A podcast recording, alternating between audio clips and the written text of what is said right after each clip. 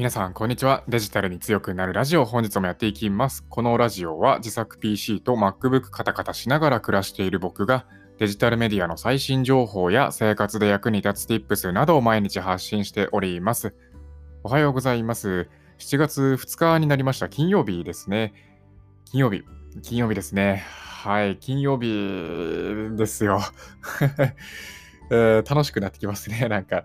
まあ、僕は毎週末はもう仕事とか、えー、まあ、やるべきこととかっていうのはさっさと終わらせて、で、夜になったら、まあ、漫画を読んだりだとか、まあ、大好きなウイスキーを飲みながら、えー、大好きな趣味であるカメラ、写真のね、発信をしている YouTuber の動画を見るということで、非常にね、今からワクワクしております。金曜日なんで、まあ、ゆるくね、まあ明日も仕事ある方とかね、やっぱりいらっしゃると思うんですけれども、まあここでこう一区切りというか、まあゆるく楽しくやっていきましょう。というわけで今日は何の話かというと、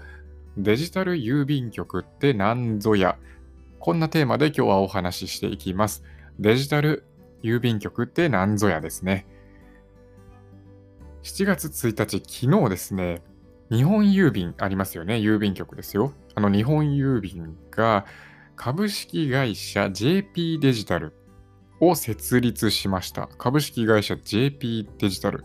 知ってますか？どうでしょう？こんな会社が日本郵便、あの日本郵便、郵便局を全国各地展開している日本郵便が設立したんですよ。JP デジタル。JP っていうのはあのそのままジャパンポスト、日本郵便から取ってきてる。で、デジタルをくっつけたっていう会社のネーミングですよね。こんな会社を作りましたと。で、まずこの JP デジタルについて、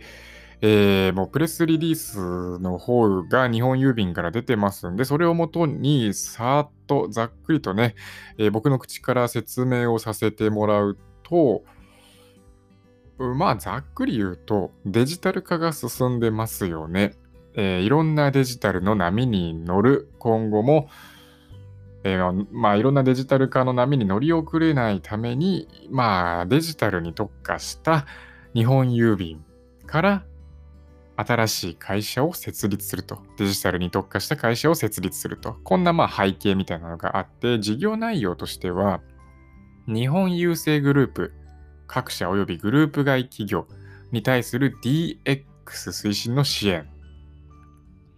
日本郵政グループ各社及びグループ外企業からの依頼によるデジタル関連サービスソリューションの開発試験とか、えー、それからですね、まだあって、デジタルテクノロジーを活用した新規サービスの企画、構築、提供、運用だとか。最後にデジタル人材の育成ですね。えー、グループの企業、まあ、日本郵政のグループ企業だとか、まあ、グループ外のところでもどんどんデジタル化を進めていきましょう。DX 推進していきましょうだとか、あとは、まあ、その推進していくためのデジタル人材も育成していきましょうだとか、まあ、デジタルを活用した新しいサービスを企画してで、それを展開していきましょうよみたいな、まあ、とにかくデジタルなことをやっていきましょう、取り組んでいきましょうっていう会社が JP デジタルですね。それが日本郵便からできました。まあ、日本郵政か。日本郵政からできました。はい。で、7月1日、昨日立ち上がったばかりで、まあ、まだまだ出来たてほやほやの、まあ、これからね、うん、いろんな、まあ、細かい事業内容だとかっていうのは、これからね、いろいろ考えていくんだと思います。事業内容、プレスリリースの方で出ていたものを読み上げ読み上げてさせてもらったっていう次第なんですけれども、まあ、あまり具体的ではないですよね。うん。具体的ではないんで、まあ実際のところ細かいところでどういったことをやっていくかっていうのは正直まだ分かりません。えー、それは、ま JP デジタルが今後考えていって、まあ展開していくんでしょうね。うん。で、いろんなグループ内外から、えーまあ、取締役だとか、あとはまあ若手の社員とかっていうのを集めてやっていくみたいなことも書かれてますね。はい。うん、データだとか、まあ、いわゆる AI、で UI、UX、デジタルマーケティングとかのスペシャリストを中心とした組織を目指しますと書かれてますね。うん。面白そうですね。デジタルに強くなるラジオっていうことで、まあ、ざっくりとなんとなくここデジタルについて分かってくるっていうのをコンセプトとして僕のラジオも放送してますけれども、うん。これを見て僕は面白いと思いました。で、事業内容のところとかはまだ全然具体的じゃないなっていうところで、正直何をやっていくかっていうのは細かいところは分かりません。ただ、面白いなと思います。正直、郵便局って、まあ結構古臭いイメージが僕はあるんですよ。結構こういうイメージありません？まあ、やっぱり、うん、物流のイメージっていうのがそもそも、まあ、3K とか言われてますよね。きつい、汚い、えー、なんだっけ？やばい。きつい、汚い。あれ ?3K ってなんだっけな？やばいですね。きつい、汚い。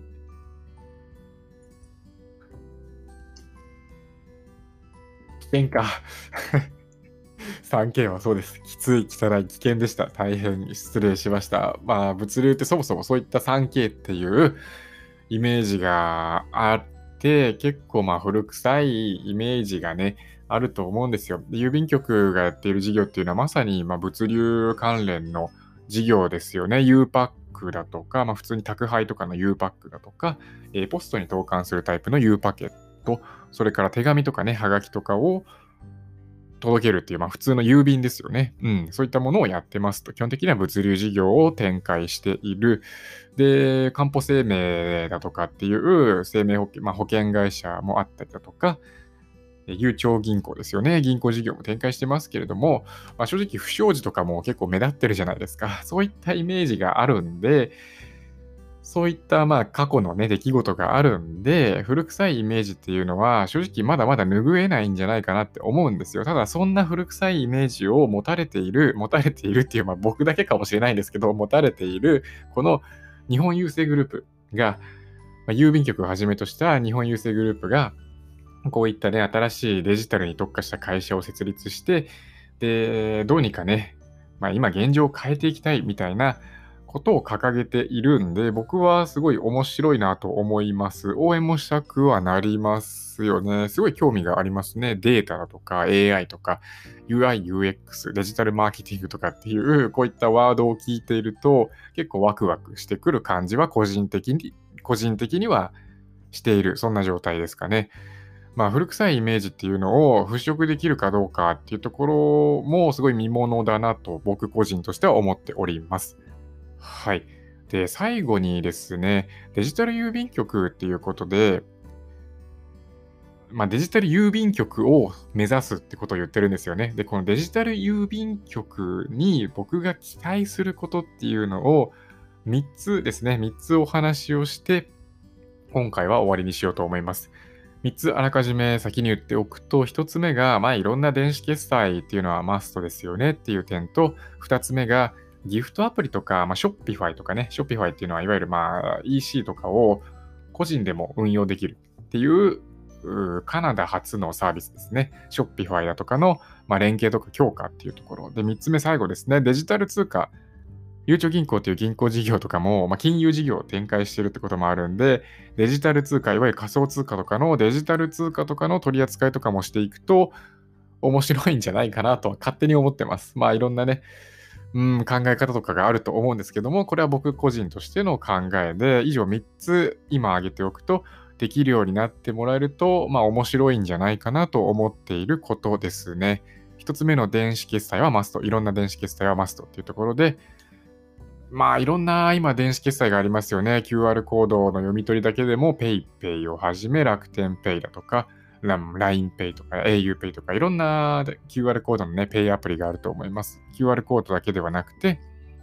QUICPay だとか iD だとか、あとはまあプリペイド式だとかで言うと、 Edy とか、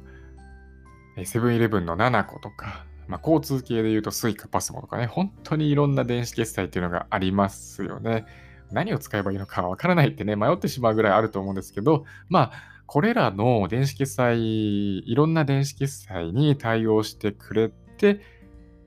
ま、U パックだとか U パケットの料金とかもそうですし、いろんな、ま、この日本郵政が展開している事業の支払いとかが対応してくれるとすごい嬉しいなと思いますね。いろんな電子決済はマストだよなと僕は思っております。で、2つ目のギフトアプリとか、ショッピファイとかとの連携とか強化とかですよね。えまずギフトアプリっていうところで最近流行ってきてると思うんですよ。手軽に何かギフトを送れる。まあ、そのギフトアプリのサービスに登録して、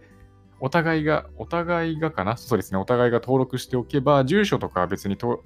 相手に教えなくても、ギフトアプリから届けてくれるっていうサービスとかね、ちょっとした小物とかですよね。スターバックスの、まあ、コーヒーとか商品とか、まあ、スターバックスの、うんと、なんだ、えー、商品カードとかね、まあ、スターバックスに限らないんですけどね、まあ、いろんなサービスとかの、えー、お菓子だとか、まあ、飲み物とか、まあ、ギフト券だとかっていうのを届けてくれるギフトアプリサービスの連携とか強化とかっていうのもなってくると、これは面白いなと思いますね。あとは Shopify。Shopify っていうのは先ほども言いましたけれども、もう誰でも EC サイトっていうのを持って、で誰でも自分の作った商品っていうのを今売れる時代になってきてると思うんですよね。いわゆる D2、D2C ですよね。 Direct to Consumer っていう時代が来ていて、まあ、こういう Shopify とかをはじめとしたその EC サイト D2C ができるようなサービス、ツールとかとの連携、さらなる強化とかっていうのがなっていくと、すごい面白いなと思います。最後3つ目ですね、デジタル通貨とかの取り扱いをしていくっていうところ。うーん、結構ね、賛否両論がありそうなところだとは思うんですけれども、まあ、デジタルっていう名前を付けた以上は、僕はこの辺りにもね、で、日本郵政グループは金融事業も展開してますし、でデジタルっていう名前を付けたね、JP デジタルっていう会社を作った以上は、この分野にも目を向けていってもらうと、うん、面白いなと思うんですけどね。どうでしょうかね、この辺りは。なかなか難しいかもしれないんですけど、まあ、デジタル通貨とかの取り扱いも始めていくと、僕個人としてはすごい面白いなと思います。はい。そのデジタル通貨を買う、買わないとかっていうのは個人の自由ですけれども、まあ、選択肢の一つとして、個人に対する選択肢を与える一つとして、JP デジタル、新しくできた JP デジタルがデジタル通貨の取り扱いとかっていうのもやっていくと面白いんじゃないかなって思いますね。デジタル通貨の売買とかもそうですし、まデジタル通貨を使って決済ができるとかね、うん、そういったことも面白いんじゃないかなって思います。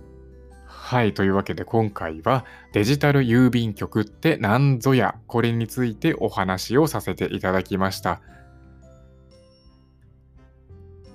まあ、先ほどもちょっと言いましたけれども、僕は正直、日本郵便をはじめとしたこの日本郵政グループに対しては結構古臭いイメージは持ってます。ただ、この古臭いイメージ、僕に持たれている 古臭いイメージっていうのをどういう形で払拭していくかというか、まあ、デジタルを本当に活用して、テクノロジーを活用して、どうこのデジタル化を進めていくか、世のデジタル化を進めていくかっていうところは、面白いなとも思いますし、期待できるところだなと思っております。はい。というわけで今回はこの辺で終わりにしたいと思います。皆さんまた次回お会いしましょう。バイバーイ。